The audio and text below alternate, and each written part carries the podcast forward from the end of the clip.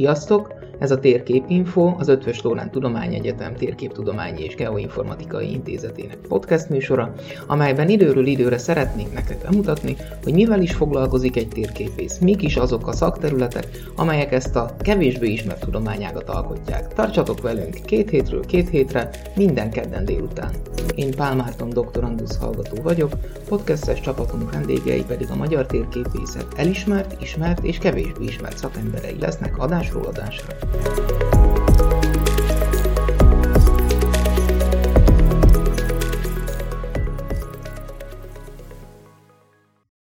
Buga László címzetes egyetemi docenssel készült beszélgetésünk második részét hallhatjátok.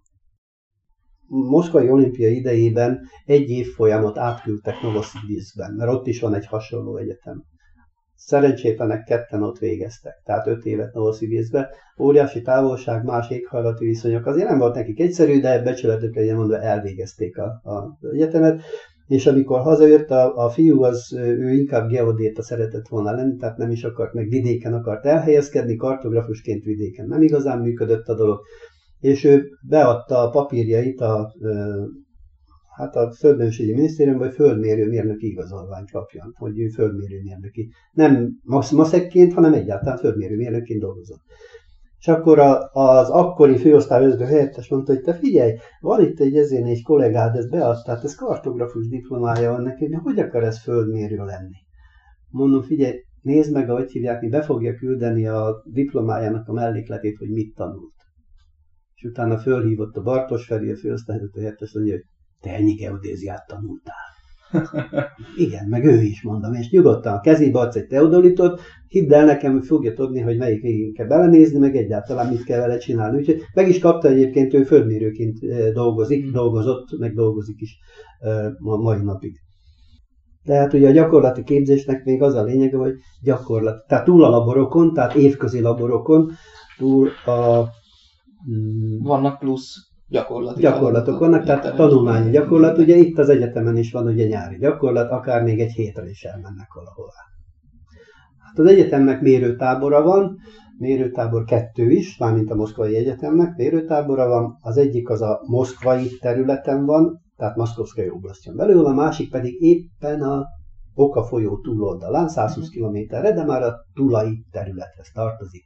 Mert hogy a moszkvai terület, Moszkva város határától kifelé minden külföldi számára zárt terület. Tehát magyarán nem léphet, be, nem léphet ki Moszkvából engedély nélkül. Ezért ugye a külföldi hallgatóknak sem lehetett volna a közeli mérőtáborba dolgozni, ezért csináltak egy másik mérőtábort, és mi a Zavurszki poligonon voltunk, az Oka folyótól nem messze, 120 kilométerre Moszkvától, sátortábor. Gyakorlatilag rajsátrakba, tehát katonai sátrakba, uh-huh. vaságyakon aludtunk, zöld, lúpokrocca, ez volt, úgy hívják az ellátmány. Borzasztó romantikus volt. Tanulmányi gyakorlat első év után, második év után volt, ugye a diplomának a, a melléklete alapján, ugye itt van benne a gyakorlatok, Tanulmányi gyakorlat, geodézia gyakorlat első évfolyamban, geodézia gyakorlat második évfolyamban, geomorfológia gyakorlat és légi fényképek kiértékelése. Tehát ez a két tanulmányi gyakorlat. Gyakorlatilag júniusban befejeztük a mm, június közepén befejeztük a tanítást, és június közepétől augusztus 1-ig 6 hét tanulmány gyakorlat, mind a kettő év után. Az első évben a geodéziai gyakorlat arról szólt, hogy különböző geodéziai műszereknek a használata. Ez megtanultunk szintezni, teodolittal mérni, meg, meg mindenféle alappontot létesíteni. Tehát e-, ezzel foglalkoztunk. A második évben pedig topográfiai felmérés volt, az azt jelenti, hogy mérőasztalos grafikus felmérést kellett végezni, tehát fehér lapos felmérés. Tehát kaptunk egy mérőasztalkészletet, a kiprégellel, meg mérőléccel. És tessék meg, mérni, és, tessék, és, itt a, és itt a fehér papír. Uh-huh.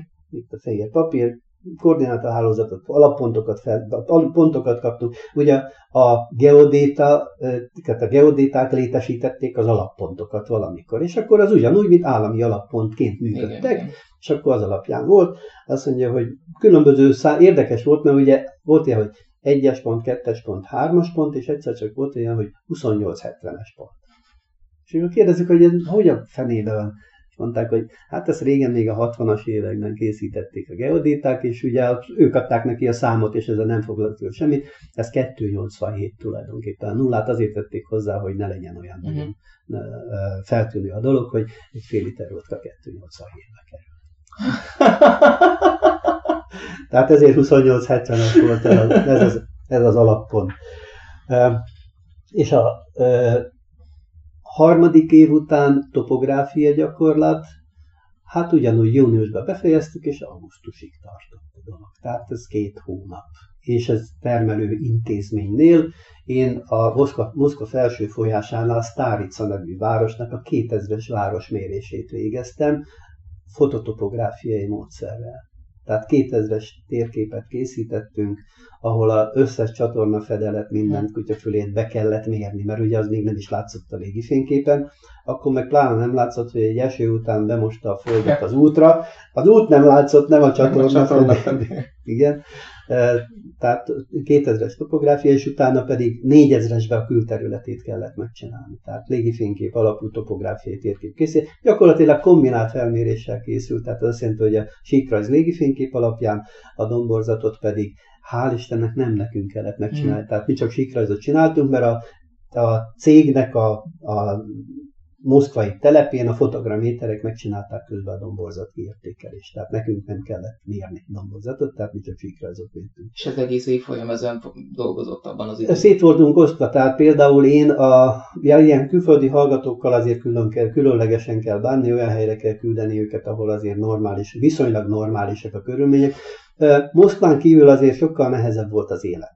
Tehát az ellátás is sokkal hogy is mondjam, egységúbb volt, meg rosszabb volt. Ezt megtapasztaltuk a, a mérőtáborban is, mert a mérőtábor melletti boltban, falunak a boltjába bementünk, és a, az áru választék az volt, hogy olajos hal, különböző ilyen gemek és egyebek, gyümölcslevek, gumicsizma, petróleum, ez a kenyeret nem lehetett kapni csak a hét bizonyos napjain. És kenyérből nem volt választék, csak ez a bizonyos fekete, fekete, kenyér, fekete kenyér volt. Tehát a, tehát az, hogy tojást venni egy boltban, nem volt tejet, vagy tejterméket venni, sajtot, ilyesmit nem. Hm. Annak ellenére, hogy Moszkvába, mondom, hogy hegyekbe álltak a különböző jobbnál jobb tejtermékek, mint mondtam, sajtok és egyebek, meg péksütemények. Hát a felvágottak, meg egyebek dolgába is meg kellett szokni az ízüket. Tehát nem volt, a, nem a, nem a mi, mi ízlésünknek megfelelő volt az ízesítése, neki kellett fogni, hogy friss legyen. Tehát ez a másik része a dolognak. Tehát a gyakorlatokra visszatérve, a negyedik évfolyam után pedig úgymond egy, hát úgy hívják, hogy kartograficzeszke fabrika, tehát ez egy térképkészítő cég, tehát gyakorlatilag mint a kartográfiai vállalat volt valaha. Tehát az ott üzemi gyakorlat volt ugye a sokszorosító mérnöknek, nekem ugye nyomdai gyakorlat lett volna. Azt én engedélyezték nekem, hogy itthon a kartográfiai vállalatnál töltsem el. Az nekem nagyon jó volt, mert ugye júniustól egészen augusztusig, tehát szeptember, szeptember közepéig tartott a gyakorlat gyakorlatilag, és utána volt a szeptember közepétől október közepéig volt a szünetem. Hm. De jó volt, mert részben a magyar szaknyelvet megtanultam itthon, meg találkoztam olyan technológiákkal, technikákkal, amikkel ott nem, tehát ez egy, egy jó kis zsilik volt nekem, a kartográfia váltnál, meg még egy dolog volt, hogy megismerkedhettem az itthoni viszonyokkal, és igen. hogy kartografusként, térképészként mire számítsak itthon. Egy-két év múlva. Állami ösztöndíjas voltam, tehát irányított, tehát nekem ott kellett elhelyezkednem, amit felajánlottak. És ugye térképész cégnél ajánlottak fel szerződést, hát és ugye a, a BGTV volt, tehát a geodézia vállalat volt Pesten, illetve a kartográfia vállalat, illetve a Pécsi geodézia. Tehát ezek voltak a, a térképész vállalatok, meg a Honvéd térképészek. De én ugye a, a mezőgazdasági minisztériumnak az ösztöndíjasa voltam. És a kartográfia vállalatnál az akkori főmérnök, a Domokos György, Isten nyugosztalja őt, tavaly hunyt el szegény, ő nagyon korrekt módon elbeszélgetett velem, tehát ő fogadott engem és elbeszélgetett velem, és akkor többek között is, hogy mik a, mik a terveim, tehát hogy hová mennék dolgozni. És ő nekem megmondta, hogy ő nekem a képzettségemnek megfelelő, végzettségemnek megfelelő munkakört nem fog tudni biztosítani.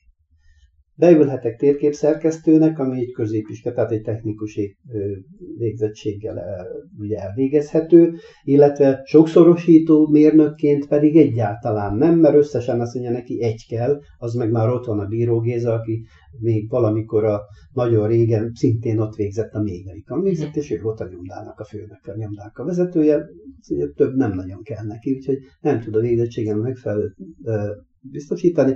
Ekkor én becsúszottam az oktatási minisztériumba, és mondtam, hogy hát amikor majd kiküldik a választási lehetőséget, akkor vegyék figyelembe azt, hogy én nem, nekem nem tudnak a szakmámnak, a végzettségemnek, én térkép és sokszorosító mérnök leszek.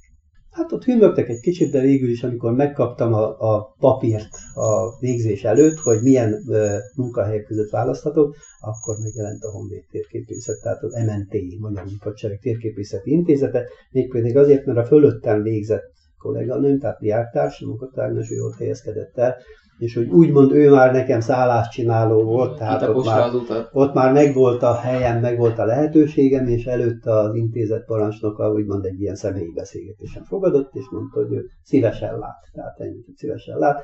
Úgyhogy így kerültem én a, aztán a katonai térképészethez. Ahol Igen. egyébként sikerült is ott ragadni.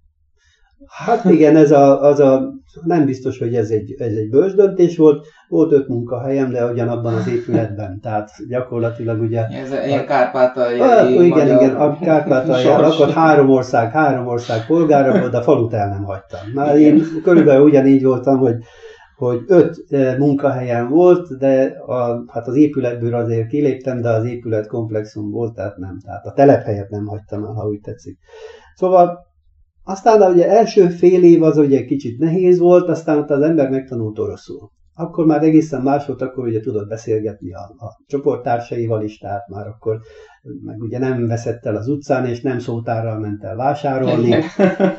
ugye, és nem csak az egy meg egy ment, hanem, igen, hanem hát, hát is tudott ki. Igen, és hát a, a, érdekes volt még, hogy a, a Ugye az első vásárlásunk még Harkovba visszatérve az volt, hogy elmentünk, ugye, hát ugye veszünk tojást, étolajat, tojás rántottát tudunk csinálni. De előtte edényt vegyünk. Na akkor mi az, hogy hogy hívják az edényeket? Szótárral mentünk vásárolni, és akkor úgy vásároltunk. Elmentünk a boltba megvenni, hogy veszünk egy kis lisztet, mit tudom, ilyen alapvető élelmiszereket, Középiskolás szobatársammal együtt voltam, mert ő élelmiszeripari eh, mérnöknek tanult később, aki szintén Moszkvában volt, és eh, a nyelvi előkészítőn együtt voltunk. Előtte meg négy évig középiskolai eh, kollégiumban egy szobában laktam. Tehát ő vele összekapaszkodva próbáltunk először helytállni itt a Nagy Oroszországba, illetve a Szovjetunióba, és hát ő is elég gyakorlatias volt, és hát gyere, akkor csinálunk magunknak tojásrántottát, megfőzzük a virslit, meg egyébként, csak meg kell venni. Na, elmentünk vásárolni. Hát, kiírtuk a szótárba, hogy rasztítjelnai mászló, tehát étolajat kérünk. Jó, rendben van, és akkor mondja az eladó, üveg. Milyen üveg? Butilka. Milyen üveg? Hát, amiben majd adom. Aha. Tehát ugye ott volt a tartályban neki, hát ő neki nem, nem ilyen flakonokba, Moszkvában a kicsit más volt a helyzet, ott azért ez, ott, ott lehetett flakonos étolajat kapni, de kimérve volt. De ugyanez volt a liszttel is újságpapírból ilyen töltsét csináltak, abba belenérték, és abba kaptuk meg a lisztet. Tehát ez előre csomagolt áruk, mint olyanok, tehát volt olyan is, csak nem mindenütt és nem mindig. Meg gondolom többbe került. Nem volt drága az élelmiszer, tehát az ottani, tehát az élelmiszerárak úgy voltak belőve, hogy az ottani fizetésekből meg lehessen vásárolni. Tehát az alapvető élelmiszereket, amiket ha lehetett kapni, akkor az filléres, tehát fillérekért meg lehetett kapni. Alapvető élelmiszerből egyszer volt hiány Moszkvában, amíg mi ott voltunk, volt egy időszak, amikor nem lehetett vöröshagymát kapni. Az a magyaroknak elég nagy baj, mert ugye a magyar, magyar konyha úgy kezdődik, hogy disznózsír, vöröshagyma, igen, meg piros paprikát. A piros paprikát vittük magunkkal, a hagymát megvettük, ugye a sertézsére rájöttünk, hogy lehet kapni, tehát lehetett kapni, nem használták az oroszok, mert nem nagyon ismerték, nagyon finom sertézsír volt, teljesen hófehér volt, negyed kilós kiszerelésre például. Uh-huh. Tehát, teljesen, jó, tehát teljesen jó volt a dolog. Úgyhogy tehát, megtanult, tehát amikor már megtanultuk a dolgokat, és a, ugye a pangás időszaka, a politika természetesen igen-igen rányomta az emberek életére a, a, a bélyegét. Tehát megnehezítette az emberek sorsát. mi könnyen vettük ezt a dolgot, mert tudtuk, hogy nem ott fogunk élni. Tehát nekünk öt évet kell lehúzni. A egyetemen, a kollégiumban nem nagyon foglalkoztak ezzel velünk, tehát nem igazán, tehát nem erőszakolták ránk a dolgokat. Nem erőszakolták. A kötelező ideológiai tárgyakból le kellett vizsgázni, de, de volt olyan is például a, a filozófia tanárom az első fél éves, tehát aki a klasszikus filozófiát tanította, hát ő vele nem sokat beszélgettünk külön, mert ő sem mert azért annyira nyíltan, de azért kérdezgetett, hogy hogy vagyunk mi itt Magyarországon, uh-huh. meg hogy működik, és akkor mondta, hogy hát azért jó maguknak. Tehát ott azért másképpen ment a dolog.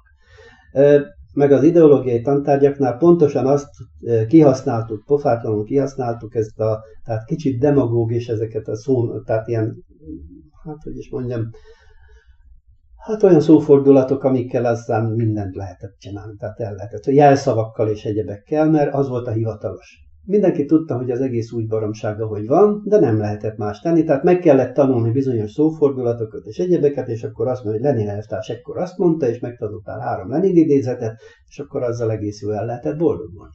A filozófia vizsgálmon ott összeakadtam azért vele a tanárral, mert összevesztünk, mert ugye a, a, a vizsgáztatásnál ugye azt tudom, hogy a, a, az igazság, a valóság fogalma, tehát filozófiai értelmezése.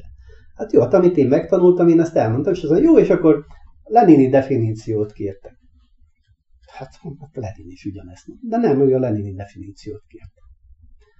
Mondtam, hogy én elmondtam mindent, és akkor ő elmondta a Lenini definíciót, ami ugyanaz volt, amit én elmondtam, csak ugye ez nem szó szerinti dolog volt, szóval nem tudom már, hogy hogyan volt a dolog. Lát, lényeg az, hogy a tanárbácsának mondtam, hogy hát én ezzel nem értek egyet, én elmondtam mindent, én jól elmondtam a tételt, tehát vitába keveredtünk.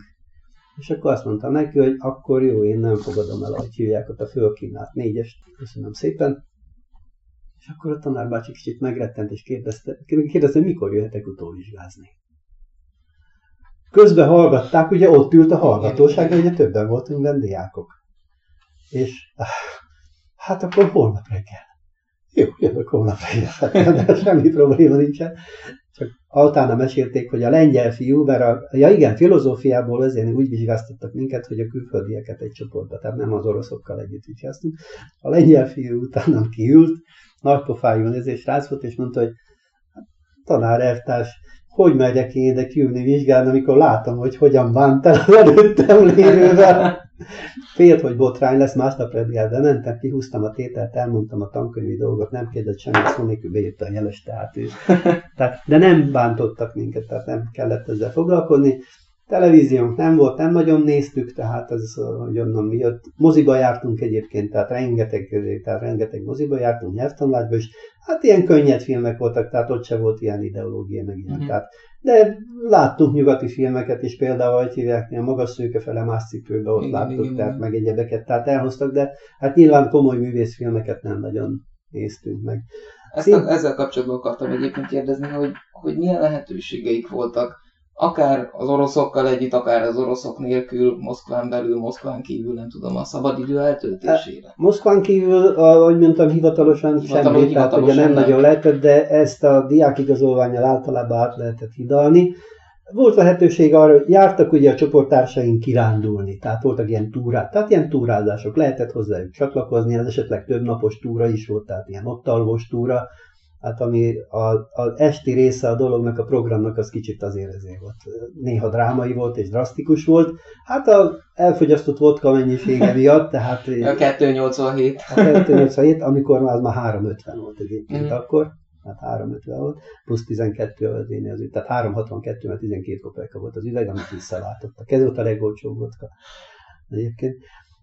De tehát lehetett velük, tehát akkor elkerült, tehát összebarátkoztunk, akkor el, el, meghívtak a családjukhoz, ott voltunk, ott kóstoltuk az igazi házi dzsemeket mm-hmm. és egyebeket, a házi kosztot, tehát az, ami az étel, a menzán gyakorlatilag ehetetlen vagy alig ehető hajdinakása, az kiderül, hogy azt házilag elkészít, tehát nem azt mondom, hogy valami fantasztikus csemege, de különleges ízű, ehető valami lesz, és finom. Uh-huh. Vagy az a, mit tudom én, vagdalt hús, amit a, hát a büfébe, hogyha az ember először megszagolja, aztán lehet, hogy nem eszi meg, az otthon elkészít a te más Igen, ízesítésű, de tök jó, tehát teljesen jó volt. Tehát a házikhoz, meg egyéb. Érdekes volt, ugye mindig menni kellett a, a tehát nyilván egy háztartás vezetni nehéz volt ott, tehát ott az emberek nem vásároltak, hanem szereztek. Tehát valamit sikerült megszereznem. Például magyar téli szalámit is lehetett kapni, illetve, bocsánat, szerezni lehetett. Tehát kapcsolatok révén. Uh-huh. Tehát kialakult egy olyan kereskedelem, hogy nekem az ismerősöm ez szívességet tesz, akkor megszerzi nekem a, a finn sajtot, tehát a finn ömlesztett sajtot, a dán szalámit, a magyar szalámit, meg, tehát voltak minőségi dolgok, meg néha, hogy rázúdítottak Moszkvára dolgokat. Például első év végén volt úgy, hogy nyáron a poligonról hazamentünk, mert ugye a a mérőtáborban ugye egy, a, borzasztó érdekes volt a higiénés viszonyok olyanok voltak, volt egy latrina, szó szerint, meg volt egy víz, egy, egy vascső, amin csapok voltak, és alatta egy fémvájú. Ez volt a fürdőszoba. Mm. Tehát magyarul oda lehetett menni, ott lehetett pancsolni, paskolni, ezért megengedték nekünk, hogy hétvégén, tehát vasárnap, tehát szombaton este fölmenjünk Moszkvába, és vasárnap este visszamenjünk a mérőtáborba. A kollégiumban ott lehetett azért fürödni, meg minden. Szombat este megérkeztünk, vasárnap reggel akkor elmentünk a boltba, vagy még szombaton megvettük, megvettük a csirkét, a, a hogy hívják ott? A, a, a, csirkét. Nem a csirkét, hanem a finn, vagy a német, vagy a dán bontott csirkét, uh-huh. gyakorlatilag bontott csirkét, amiből aztán meg, megvettük hozzá, hogy hívják a, a Badacsonyi szürke barátot, és ketten, ahogy hívják a Kádár Pistál, valaki, ugye mondtam, hogy évfolyam társam volt, csak ő fotogramméter, légi fényképész volt, megfőztük, ahogy hívják ott a csirkepaprikát, csináltunk hozzá egy kis nokedlit, megittuk hozzá, ahogy hívják ott a 7 deci, hát azért nem egy olyan nagy mennyiség, tehát, tehát azért nem borocskát, utána elmentünk moziba. ez volt a vasárnap, ja, meg közben ugye lehetett fürödni, meg egyéb dolgok, tehát ez, tehát megismerkedtünk az oroszokkal, megnéztük, hogy hogyan élnek, hogyan laknak, meg láttuk azért, hogy, hogy mit hogyan lehet szerezni, tehát a ruházkodás, meg egyéb dolgok. Ilyen problémáink nem voltak, mert ugye mi itthon ruházkodtunk ott ilyesmit nem vettünk. A tanszereket, egyebeket megvásárolni fillérekért, tehát papíráru, meg egyéb dolog mindenféle volt, amit csak akart az ember, meg lehetett venni hozzá, írószertől kezdve mindenfélét meg lehetett vásárolni.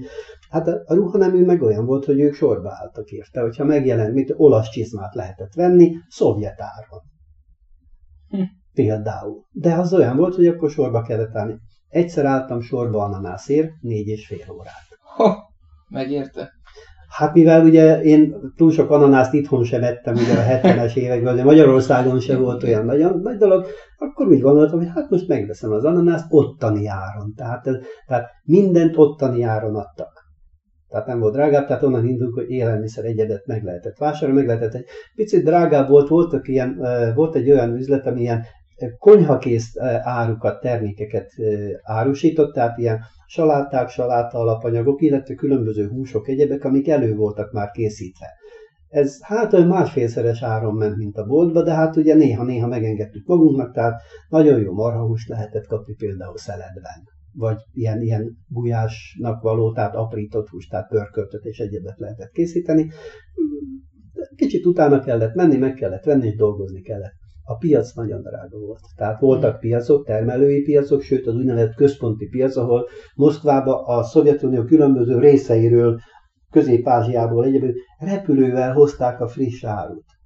Tehát ott lehetett kapni epret, tehát, tehát rendes földi epret mondjuk valahonnan Grúziából, vagy valahonnan Közép-Ázsiából hozták, csak horror áron, tehát 10 rubel, vagy 10 rubelért lehetett kapni mondjuk sertés szüzet, tehát sertésszüzet, tehát nyers hús. Ugyanakkor a boltban a sertéshús, amit nem vettünk meg, mert fagyasztott húsból volt fölengedve, és ilyen szalagfűrészsel földarabolták a sertést, aztán ami jutott, jutott. Tehát ez volt a sertéshús. Az ugye másfél rubel volt egy kiló. Itt hm. meg 10 rubel volt ugye a színhús. Tehát a piacra nem jártunk. Viszont el lehetett menni, tehát volt úgy, hogy elmentünk egy étterembe megvacsorázni, ketten pesgős vacsora 10 rubel. Lesz neked sertészű. Igen, igen. És akkor egy előkelő szállodának az éttermében vacsoráztunk például. És ott tényleg nagyon, tehát ott nagyon finom és nagyon klassz dolgokat készítettek, csináltak. Hát csak lehet, hogy föl kellett tölteni, tehát nyakkendőt kellett kötni, mert nélkül nem engedtek be. De meg hát nem a, nem a csúcsidőbe kellett menni nyilván, mert ott is ugye hétvégeken ugye azért a szovjet polgárok is kiszabadultak. Ugye általában a éttermek úgy működtek, hogy ha valaki elment étterembe, akkor nem csak vacsora volt, hanem volt valami zené. Tehát ilyen zenés, táncos helyek voltak, oda már nehezebb volt bejutni, ott, ö, oda protekció kellett általában hétvégeken. Hétközben meg nem volt zene. De hát mi ugye nem azért mentünk. Ö, mozgalmi élet, ugye, hát a kis szervezet működött. Nagyon jó volt egyébként a kis szervezet, mert ugye nekünk arra volt jó, hogy a, összejöttünk magyarok és akkor általában a kizgyűlés ez, hát nem azt mondom, hogy mulatozásba fulladt, de általában ez egy közösségi rendezvény volt. Akkor még tudom én, ha más nem, akkor lehet, hogy csináltunk néhány szendvicset, stb. Mert nem csak a mi egyetemünkről volt, egy kis szervezetben a szomszéd, tehát szomszéd kollégiumokban is voltak magyar hallgatók, és ugye a, mi a nehéziparosokkal voltunk, tehát a gépészekkel voltunk, gépgyártókkal voltunk egy alapszervezetben, akikkel napközben nem nagyon, hétközben nem nagyon találkoztunk, de kis gyűlésen összejöttünk, dumálgattunk, beszélgettünk, el voltunk, meg csináltunk bulikat magunknak uh-huh. gyakorlatilag. Ott a születésnap, névnap az mindig házi buli volt. Mindig házi buli volt, és akkor ugye ott a ott általában magyarokkal, hát voltak, tehát ugye hívtunk meg ugye oroszokat is, tehát a, a havárokat, ugye barátokat. Nagyon utazni nem lehetett, ugye mondtam, tehát Moszkván kívül. Ennek ellenére azért mentünk kirándulni, tehát elutazgattunk, mentünk.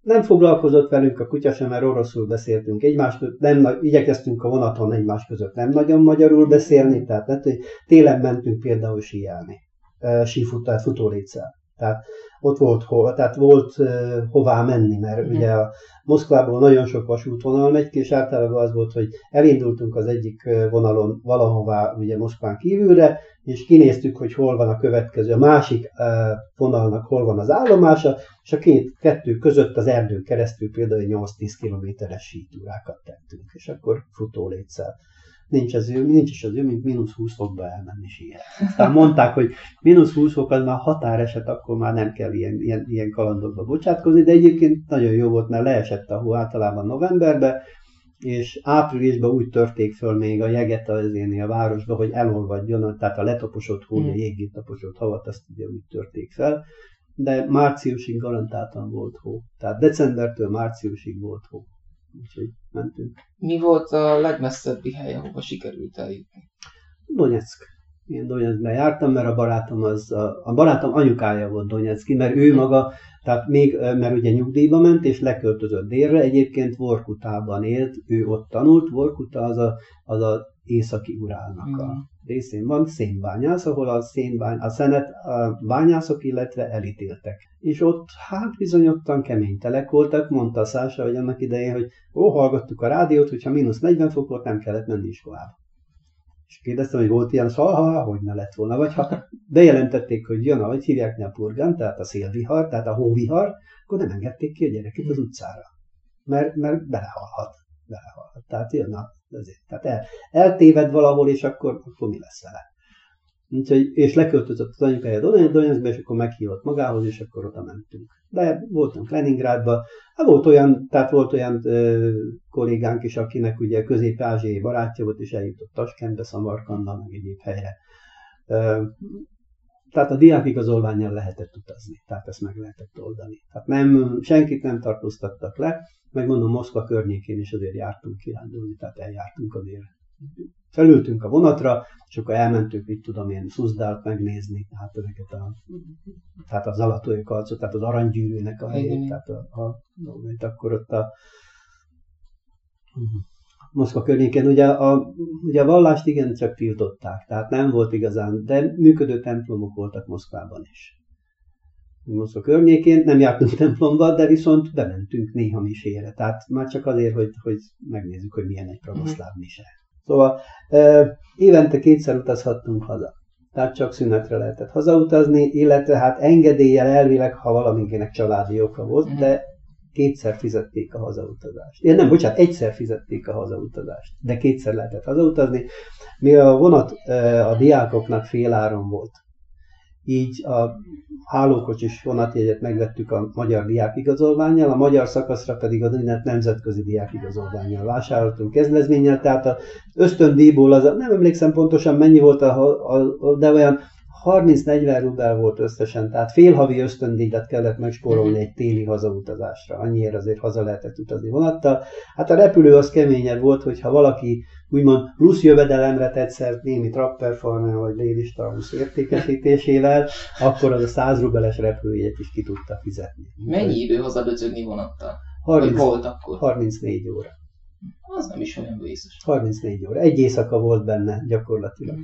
Első alkalommal nagyon, amikor először utaztunk ki, hát ez, tehát ez más táj, más vidék, minden, és néztük, mások az épületek, másképp néznek ki, stb. mint a kecskék is mások. Tehát, és azt élveztük. Aztán utána már úgy voltunk, hogy hú a fenébe, tehát akkor már nem néztük a tájat, mert már ezt már rengeteget láttuk, Hát akkor általában, ha egyedül utazott az ember, az borzasztó unalmas volt. Hosszú volt, ha csak egy könyvet nem vitt magával. Ha társaság volt, akkor azért ugye el lehetett lenni. Tehát, hogyha csoportosan utaztunk.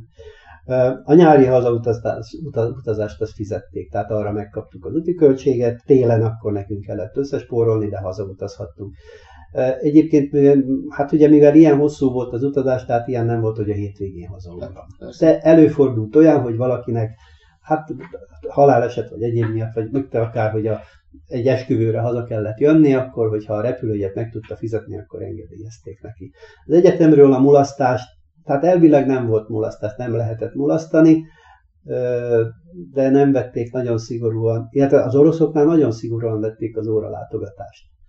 Nekünk külföldi hallgatóknak úgy tapasztaltam, hogy az eredmény volt a fontos. Tehát, hogyha az ember föl, a labort leadtad időben, ha a vizsgán teljesítettél, akkor nem igazán firtatták azt, hogy mennyit jártál mm. órára. Így fordult elő az, hogy a Szovjetunió gazdaság földrajza órára elsőre bementem, és akkor láttam, hogy a professzor a saját könyvéből fölolvassa az első fejezetet, de szó szerint fölolvassa úgy, ahogy van. Innentől kezdve úgy döntöttem, na ezt a könyvet én is el tudom olvasni.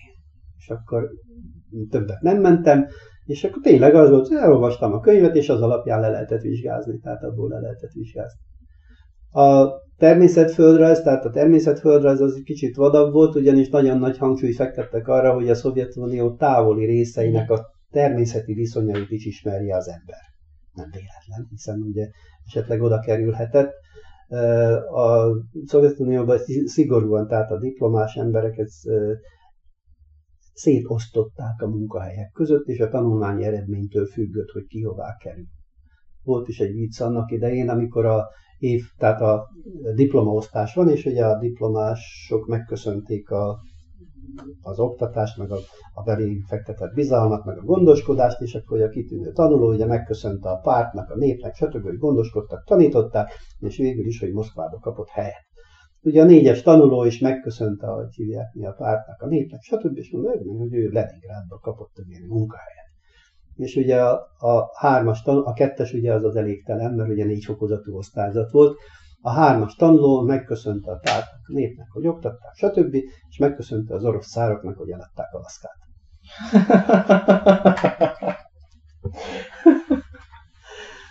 De. Szóval uh,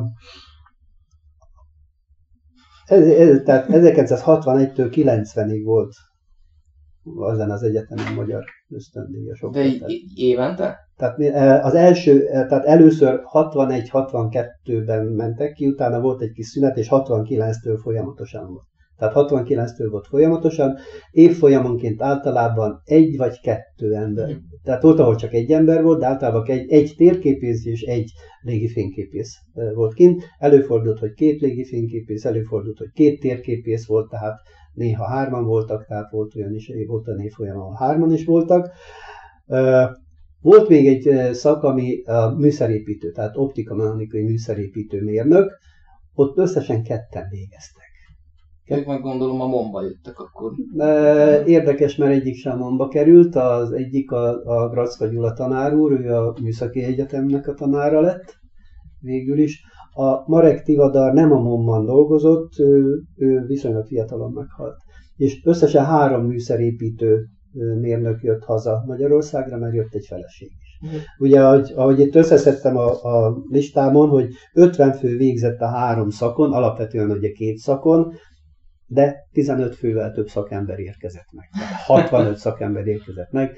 ez az import volt, tehát az import szakember, ezek a feleségek, akik nyilván itt a szakmában helyezkedtek el, tehát ott, ott dolgoztak, illetve dolgoznak még most is.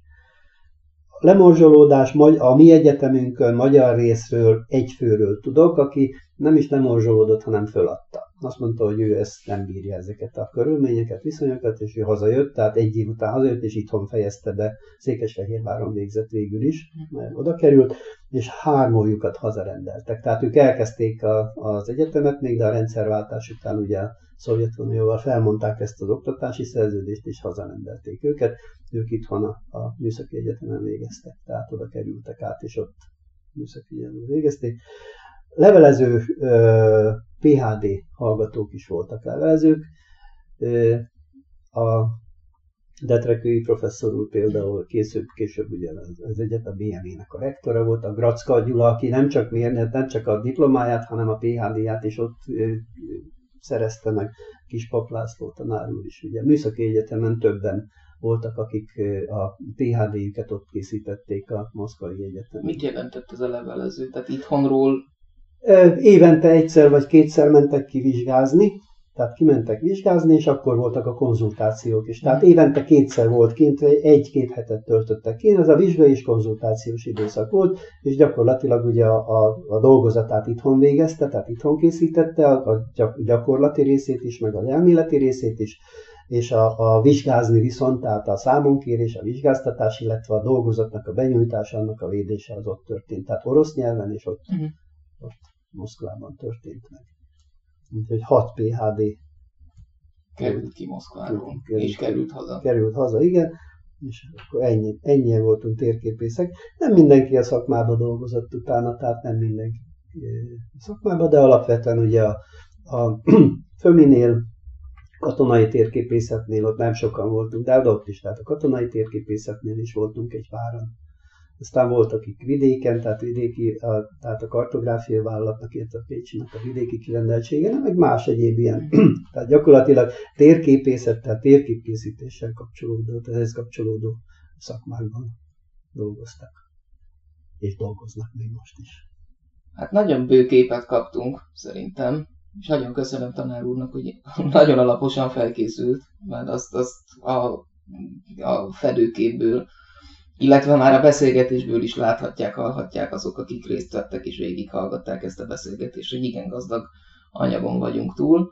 Én nagyon remélem, hogy uh, még máskor is lesz a vendégünk tanár úr, akár geodéziai, akár topográfiai, akár pedig katonai térképészeti témáról lesz szó a jövőben. Még egyszer nagyon köszönöm. Én is köszönöm a lehetőséget.